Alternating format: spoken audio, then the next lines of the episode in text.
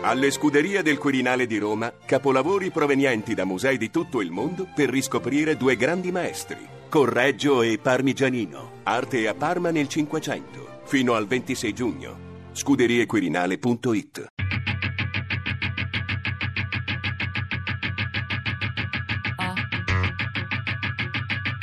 Tre soldi. Pronto? Prima pagina? Di Jonathan Zenti.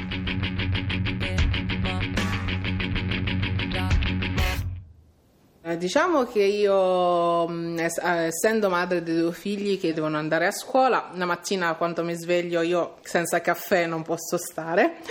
La prima cosa che faccio, ecco, mi faccio il caffè, poi dopo accendo, mh, perché io non sono il tipo che segue la televisione, premetto. Spesso succede che non guardo il telegiornale, queste cose qua, invece tramite la radio ascolto perché mi piace ascoltare, ecco, o in macchina mentre sto accompagnando loro a scuola o se no solo cioè, tramite mm, a casa e ascolto quello che è successo perché così almeno so ehm, vengo a sapere delle ultime informazioni e notizie e spesso tramite anche il, il telefono tramite il cellulare lo metto e ascolto la, la radio Andiamo avanti. Buongiorno. Buongiorno. Buongiorno.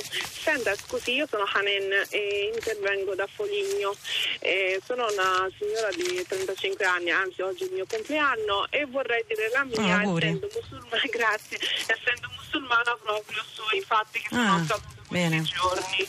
Uff, possiamo dire oh, che avrò chiamato una ventina di volte fino adesso perché mm, io porto il velo, sono di origine musulmana e ogni volta che magari ascoltavo la Sant'Anché o ascoltavo qualche altro programma, che ne so, e, eh, e c'era qualche cosa che di negativo, di non, eh, di non vero più che negativo, qualco- qualche informazione sbagliata, io chiamavo, cercavo di dire la mia. C'è questa guerra di ignoranza, perché per me l'ignoranza va combattuta con l'intelligenza e con la parola, perché usando le armi e l'accanimento ho paura che creeremo veramente delle bombe vaganze. con prima pagina. Dato che intervengono tutte le, le- le- le categorie da tutte le persone, spesso ho trovato degli interventi molto interessanti perché interventi che di persone eh, che la pensano, non dico che la devono pensare come me, però che hanno veramente studiato, hanno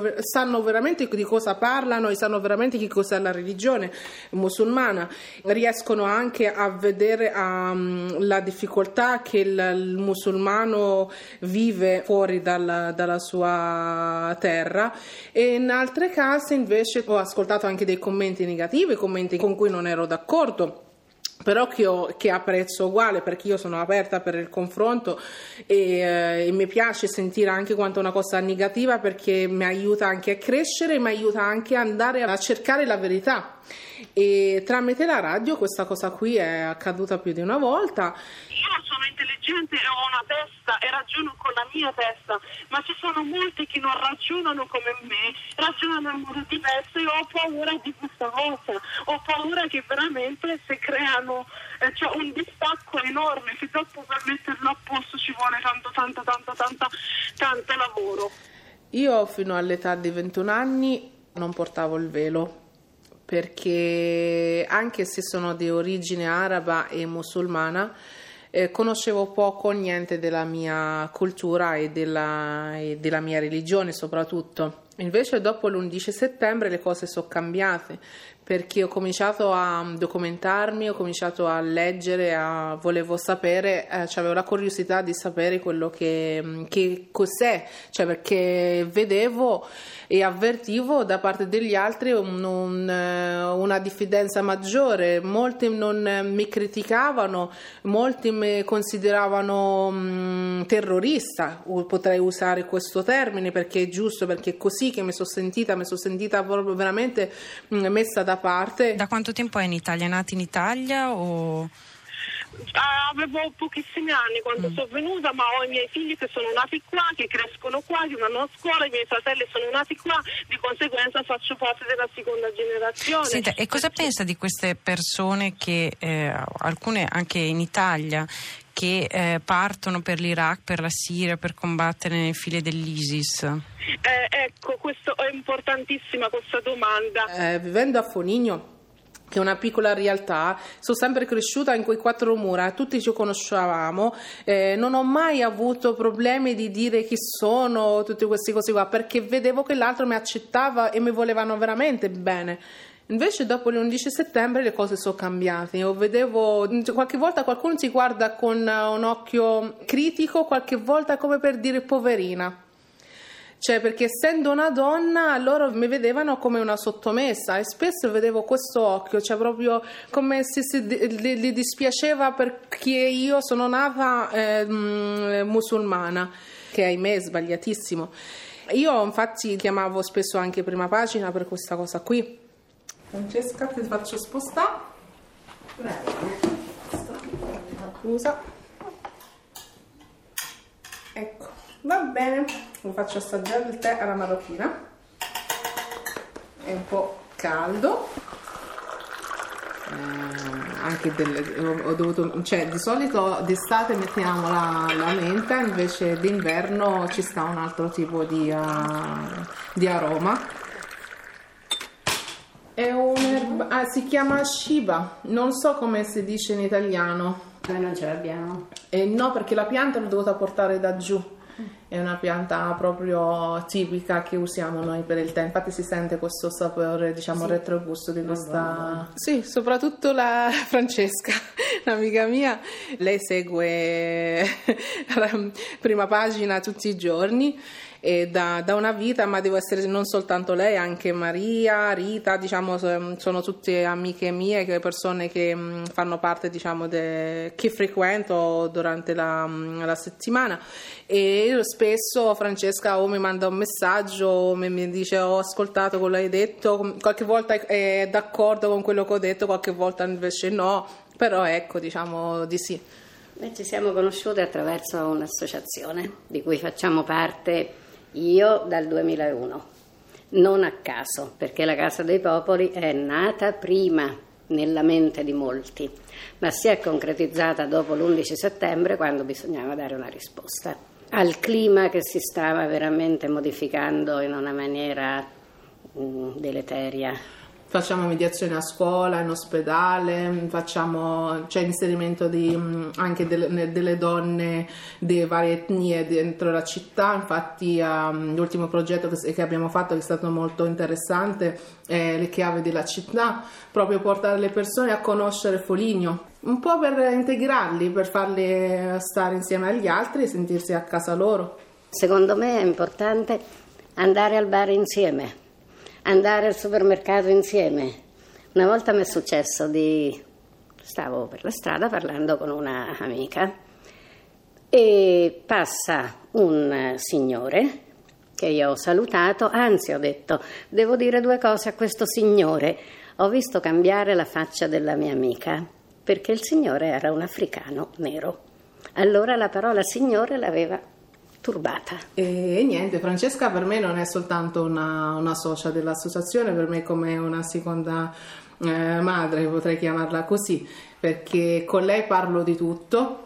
Infatti ogni, cioè, ogni tanto la chiamo, la tengo molte ore al telefono e gli voglio un sacco di bene veramente perché è una persona squisita e merita proprio sta cosa per me cioè, mi dà sempre una carica positiva perché la vedo molto positiva, è una persona che sa ascoltare. Ecco, moltissimo. Lei ha cioè, bisogno sì. di parlare e lei mi sa ascoltare. Sì, sì, sì, e lei, anche quando è in crisi, Parla. dopo la telefonata è soddisfatta.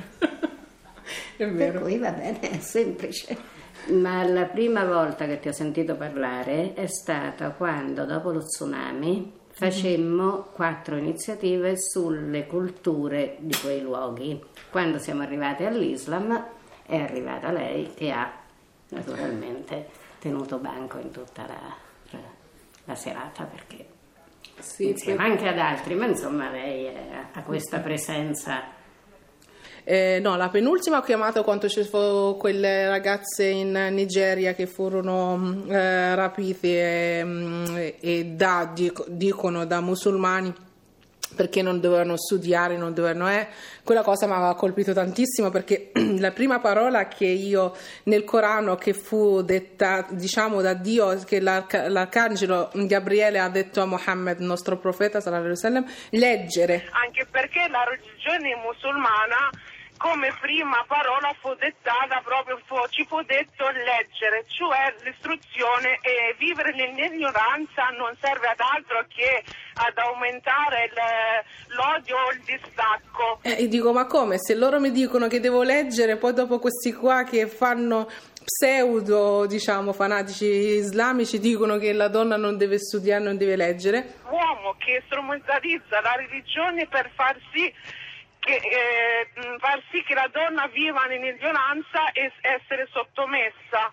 E sta cosa volevo condividerla con voi. Poi che nei paesi arabi come l'Arabia Saudita, come in Iran, ci sono delle leggi che non lasciano che la donna, ma queste sono leggi di Stato, non sono leggi della religione, perché il libro, è, il Corano è sceso 1470 anni fa. E non ci sono stati cambiamenti, però il problema è questo, il problema principale è questo qua, che molti leggono e interpretano il Corano come le fa comodo e quando le fa comodo, invece no, io se voglio portarlo o meno il velo è una scelta mia. Questa cosa mi aveva colpito moltissimo e avevo chiamato proprio per, per dire la mia e per dire che ero proprio mh, contraria a questa cosa, che era un'informazione sbagliata, ma lì c'erano soltanto poteri, soldi e basta, non c'entrava niente la religione. Grazie. Eh, pronto? Pronto? Buongiorno. Senta, io ho una domanda. Mi piacerebbe che lei mi potrebbe spiegare, no? Io giorni fa ho portato i miei figli a una squadra di calcio. Poi eh, la prima volta che ho desiderato, cioè ho voluto intervenire è stato nel, mm, all'incirca otto anni fa, quando ci fu un problema dei miei figli a, a calcio. Eh, I miei figli hanno 7-9 anni e sono venuta a sapere che la FIFA ha fatto un provvedimento in cui non possono essere tesserati tutti i bambini non italiani, no? Questa legge si chiama tutela dei minori. La mia domanda è, quando si parla di tutelare il minore, ma il minore è solo il bambino straniero o tutti i bambini a prescindere dalla loro provenienza? L- Abbiamo suggerito noi, perché non sono stata solo io, di telefonare. Proprio quando la vicenda del calcio di cui ha parlato prima eh, ci ha coinvolto tutte. Però lei è partita da sola, eh? L'ha proprio voluto fare lei personalmente perché questa paradossale ingiustizia eh, la, la viveva sulla sua pelle. Per quale motivo questa legge vale soltanto per i stranieri, anche se eh, parlando della mia causa, i miei figli sono nati in Italia e cresciuti soltanto per la legge italiana, finché non compiono 18 anni sono stranieri. Io infatti ho chiamato, ho chiesto, dico ma il minore italiano non, può- non deve essere anche lui tutelato a maggior ragione? Questa legge deve essere uguale per tutti. Mi piacerebbe ecco, capire per quale motivo la FIFA non faccia una mm, dei controlli magari più severi e non lasci che sta cosa contribuisce alla discriminazione, al distacco dei bambini fra di loro. Questa è la mia domanda, Sì. grazie. Ma quello che lei mi segnala è eh, un caso interessantissimo e eh, vorrei dire molto grave. Eh, io naturalmente non so darle una risposta, non, eh, è la prima volta che sento parlare di una cosa del genere, eh, però eh, Quello che ci sta qui deve essere mangiato, io non ti dico prendi, non ti passo, dovresti fare come se fosse a casa tua, perché se no mi offendo. ecco. Io ci provo a prendere un pezzetto di questo, si sbriciola un po'. E poi niente, ci sono il shier, che è sempre un pane tipico della zona nostra del Marocco, poi un po' di salatine, il dattero che non manca mai su una tavola araba, e i fichi secchi, le olive fatte sempre alla, alla marocchina e, e un po' di un dolce alla- all'arancia Questo mi si sbriciola.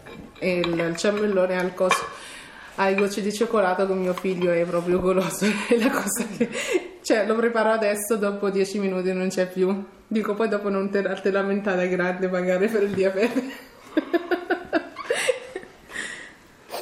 Arcomincio è una guerra per dimostrare che sono una persona giusta che sono una persona normale cerchi ridere la vita. Eh. Non sono una persona diversa perché porto il velo, perché spesso molti pensano che il velo mi copre il cervello, invece no. non, rido di, non rido quanto rido di me. E il velo copre i capelli, ma non copre la, la, l'intelligenza di una persona.